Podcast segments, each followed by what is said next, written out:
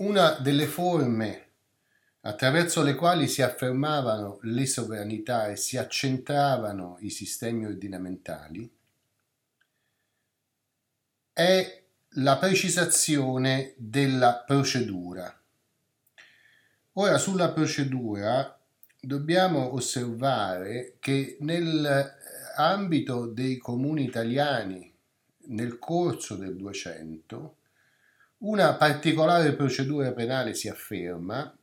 e si stabilisce come modello per essere poi adottato anche nei regni nazionali e da parte della Chiesa. Questa procedura penale assume il nome di procedimento inquisitorio per opposizione all'altro procedimento circolante fino a quel momento e sancito nelle legislazioni altomedievali, a partire dalle leggi longobarde, che è il procedimento accusatorio, nel quale il processo penale si instaura a partire dall'accusa della parte lesa, la quale appunto è inclusa e fa parte del processo perché deve presentare le prove della colpevolezza dell'accusato. Il procedimento inquisitorio invece assegna al magistrato pubblico il compito di iniziare il procedimento, cioè di innescare la procedura, di reperire le prove e di portare l'accusato fino al processo. Ora, questo procedimento inquisitorio di cui parla il manuale di Cortese a pagina 426 e seguenti è un procedimento di cui bisogna ricordare l'origine. L'origine è data da un procedimento assolutamente speciale che è previsto dal tardo Impero Romano e si trova testimoniato nelle norme raccolte dalla compilazione giustinianea, che è il processo che si innesca per reati di lesa maestà. La lesa maestà è introdotta nell'ordinamento romano nel tardo periodo classico, nel periodo postclassico, e prevede che dove vi sia un sospetto di complotto o di attentato alla persona del principe, ma anche alla figura istituzionale dell'impero, il magistrato debba procedere a partire da una fama, da una notizia che è pervenuta alle sue orecchie, debba procedere attraverso una inquisizio, cioè attraverso una ricerca di prove che segue un percorso speciale, facilitato, agevolato, al fine di tutelare l'integrità dell'imperatore e dello Stato.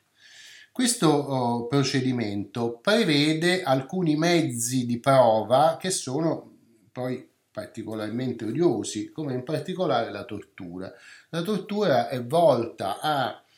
estrarre dal testimone le informazioni che il testimone è reticente a dare, che riguardano appunto il fatto delittuoso di cui lui o qualcun altro è accusato. Questa tortura prevede anche, ad esempio, che il testimone debba essere indotto a confessare i nomi dei complici che hanno fatto parte insieme a lui del fatto delittuoso o del complotto che è stato ordito ai danni della sovranità. Il protagonista di questo procedimento tutto speciale nel diritto romano è il giudice, è il magistrato, il quale appunto non attende l'accusa da parte di una parte lesa,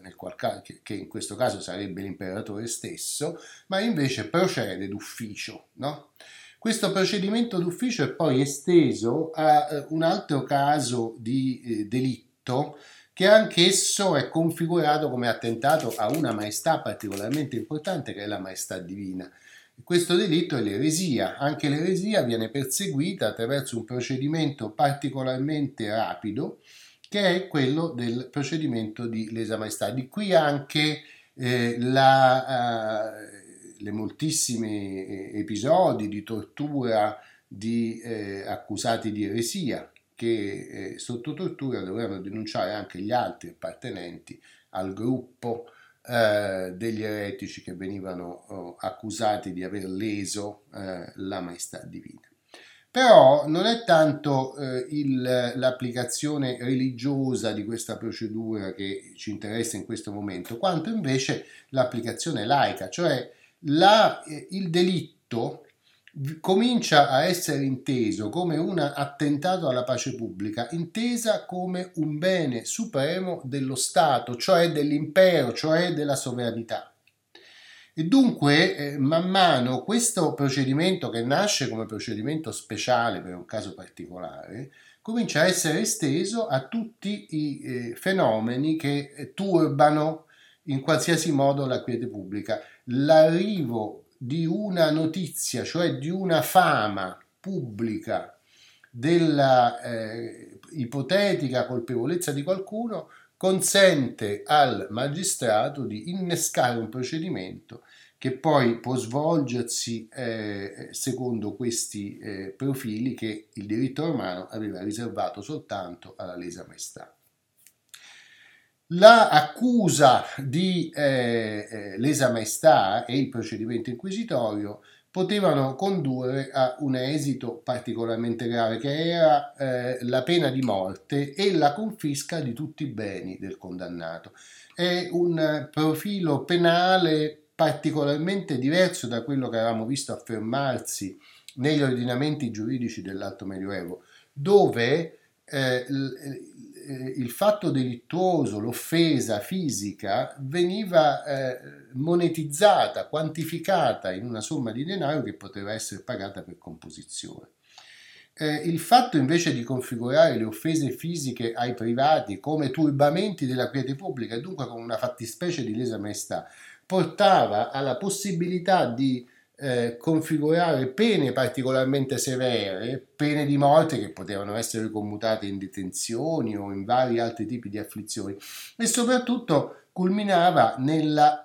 confisca di tutti i beni, che è una pena particolarmente odiosa perché non colpisce soltanto il colpevole, ma anche tutta la sua discendenza, che non potrà ereditare il patrimonio del condannato perché questo patrimonio viene confiscato dalle tasse dello Stato.